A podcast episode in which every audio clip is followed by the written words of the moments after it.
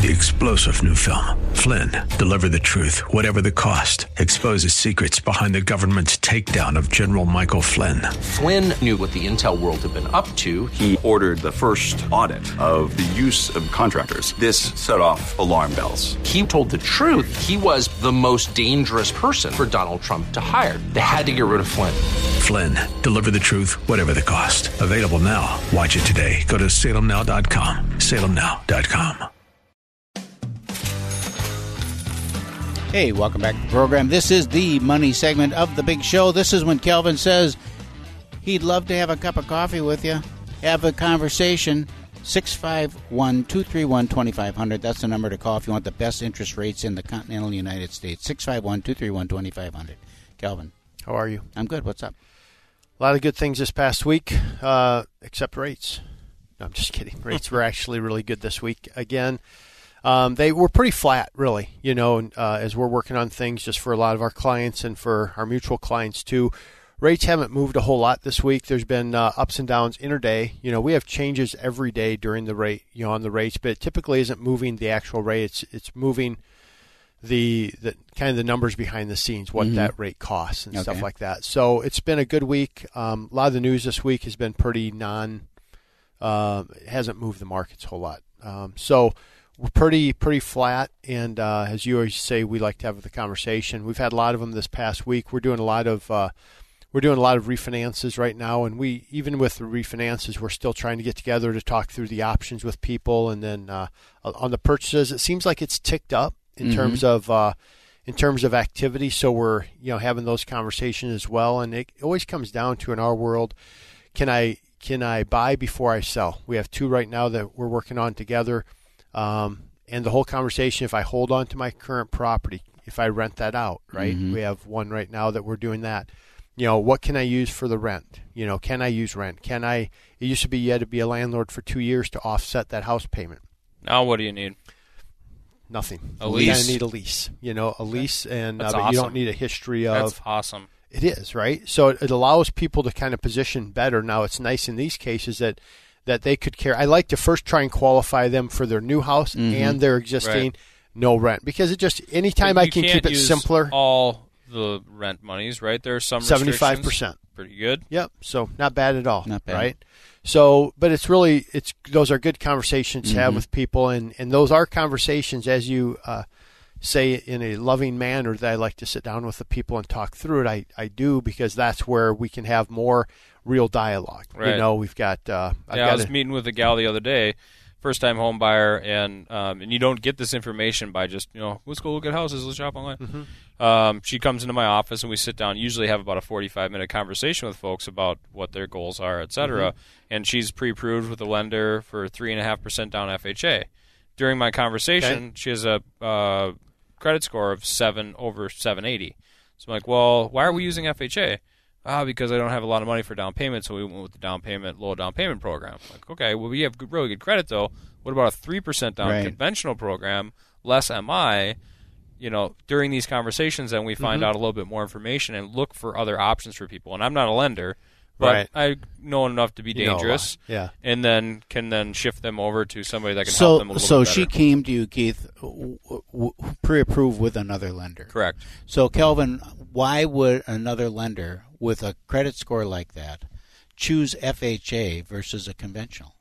because there's more revenue on FHA loans than on conventional. So the loan officer made was make going to make more money. Uh, potentially, or potentially the company behind it, or they just don't have a good conforming product. Some of these small shops, I mean, they maybe have one or two investors, and that's it. Mm-hmm. And maybe that the rate on that they're looking at FHA. That rate's a lot lower, and I mean, there's And there, that- there's that- good realtors. There's and also you know, well, there's don't also reasons regarding debt to income ratios and things like that Mhm. that are different Yeah. for FHA and conventional though too, right? I mean, Yeah. it could legitimately Yeah, be if her debt was else. really high, Yeah. let's say her back ratio was 50% or well, then you're probably going to lean more towards FHA, where conventional you're going to want a lower debt to income ratio in terms of how debt to income means how much of your income goes out to your monthly house your monthly payments and your new house payment. So, even with Rockstar Credit, not to Mhm. just bash, you know, Yep. say no, they're bad. Yep. It could be because be of that, that. yeah. You could have, maybe you have a high, really high car payment, and you don't make a lot of money and you have some student loan debt and okay, okay, Yeah. I see. All right, now we're we kind of have to stick with FHA Yeah. because Right. of the DTIs. Yeah. Right. But most of the time, like, but even like with the student loans right now, FHA is at a one percent. They moved to one percent. If so many of the the student loans we see anymore don't even have a payment in there, right? Because it's deferred or it's income based or it's all this stuff. Well, there's still rules that apply, and it's it was. Uh, it used to be FHA was fully amortized, do the whole deal. Now it's a one Freddie Fannie were one percent for some time. Now Freddie moved to uh, a half percent. So it's getting less and less. So So it doesn't impact not as much, qualification right? as much. Yeah. So it's it's been good. So, So, things are getting easier. a little easier. And we talked about technology as we were having that conversation in the first segment.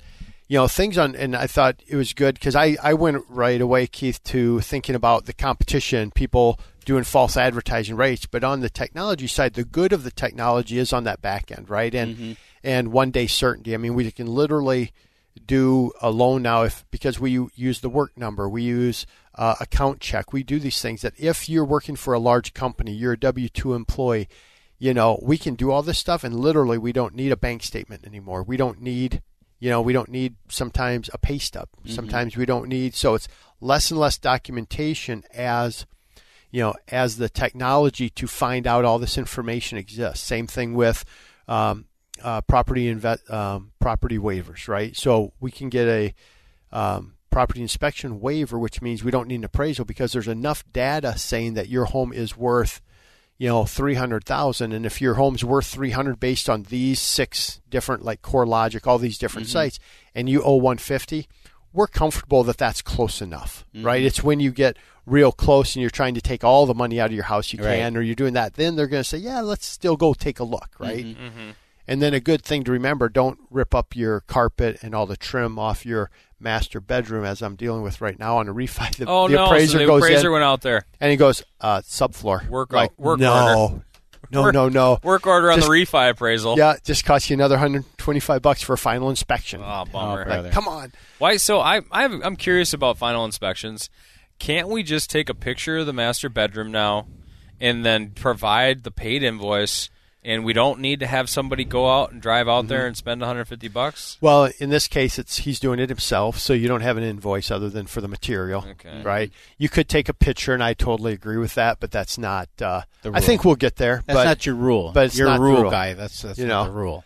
so I'm a rule guy right now because I want to Yep, you're a rule abide by my local MLS regulations and our company policies. dang rules. Dang. So you're a rule breaker I am a rule breaker. So Better to ask for forgiveness That's than right. ask for permission. That's right? right. That's Right. your 'Cause- mo. so And who's being audited right now by the IRS? Yeah, yeah, not the IRS, state of Minnesota. Oh, which is state even Minnesota. worse. Even which worse. is even worse. let's shift back to. But our you are providing all said documentation I am. that they're requesting, I am. and you're As a matter of fact, you're complying with their last night I investigation. Sent the, I sent the final thing over, and I got everything that they asked oh, for. that's I gotta got feel sent. good. It does Uh, feel good until they ask for more stuff. Until they ask for more stuff, and they will. All right. So I had a couple questions I want to ask you guys, and we're going to do that. So anyway, I'll just finish up my the money segment. Rates are pretty flat. High threes, thirty year fixed. Low threes, fifteen year fixed. FHA low threes, um, mid threes actually. Uh, so rates are good, and it does come down to the conversation. We have all the technology in the world. I just uh, recruited a gal from Arizona that's joining us, and and uh, she said, you know, are you guys all technology? Are you all are you old school? You know, and I said, you know what, a little bit of both, right? I said, I've we've got all the technology in the world, and I'm more old school. She goes, oh, perfect, because I like to just meet with my people and Yeah. and talk. I'm like, yep, you'd be. It, it You fits fit right well in. into our in our branch, our culture. Right. That we want to have every piece of technology possible, and then meet with the people. Right. So anyway, a couple uh, questions on the listing side, Keith, that we talked about earlier. The decision making process to list my property. What's that? What's the process people are going through typically this time of year? In the do I list my property? I think that uh, I don't know about this time of the year is any different than any other time of the year. Uh, you, you always when you list uh, when, when you think about selling, Right. we already touched on it earlier in the segment. Do I keep my house? Do I go buy my new house first and then sell mine after? Do I hold my house as now an investment, which we're doing with a couple of people right now? Yeah. You know, what does all that look like? You know, so the first the first thing is is the why. I mean, yeah, you the gotta- motivation of the move is yeah, the most yeah, important. it's the why. Why are you moving? You know, what is it that that uh, you know? This is a. I go into people all the time. This is a pretty nice house. What do you, why do you want to sell it? You know, there's got to be a there's a reason there. And sometimes it's well, it's too big now, or it's too small now, or because I work on the other side of town, I have an hour commute every day, and I want to get on the other side of town. There's a million reasons that, that you got. You got to get to that, and then it's like, okay, so understanding that, where you're going to go, and all that. Now let's find out the money thing. Mm-hmm. Make sure we got that Yeah. piece in place so we know what our strategy is, Mm-hmm. and then it's preparing the house for sale. If you, if that's what we're going to do, and are we going to sell it and then move? If that's the case, then where are you going to go? You got a place to go, yeah. Because it might be a double move. right? Yeah. and uh, and there's there's so much of that going on. What I'm seeing now, I got setting up showings for this weekend, and a lot of the well, not a lot, but of of ten houses, three of them had contingent offers on them. Really? Yeah, Okay. had contingent offers on them, and the and and uh, I think you're starting. I don't know if that's at this time What of year price thing. point? Single family? Uh, single what- what are we family, looking uh, at? four fifteen. Uh, you know, three fifty four. Is that, That a- sounds about right. Is that common? You think? yeah, sure. Because I don't know that thirty percent. You wouldn't have seen that uh, a year and a half ago, at all.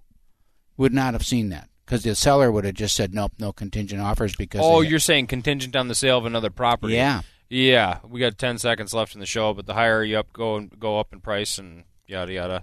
I mean, you're going to see that a little bit. Hmm. All right, we got to go. That's it for this week on your real estate chalk talk. Check us out. You've been listening to Your Real Estate Chalk Talk with the Hittner Group, the leaders of the number one Coldwell Banker Burnett real estate team in Minnesota. If you want to get more when you sell and pay less when you buy, call 612 627 8000 or go online to hittnergroup.com.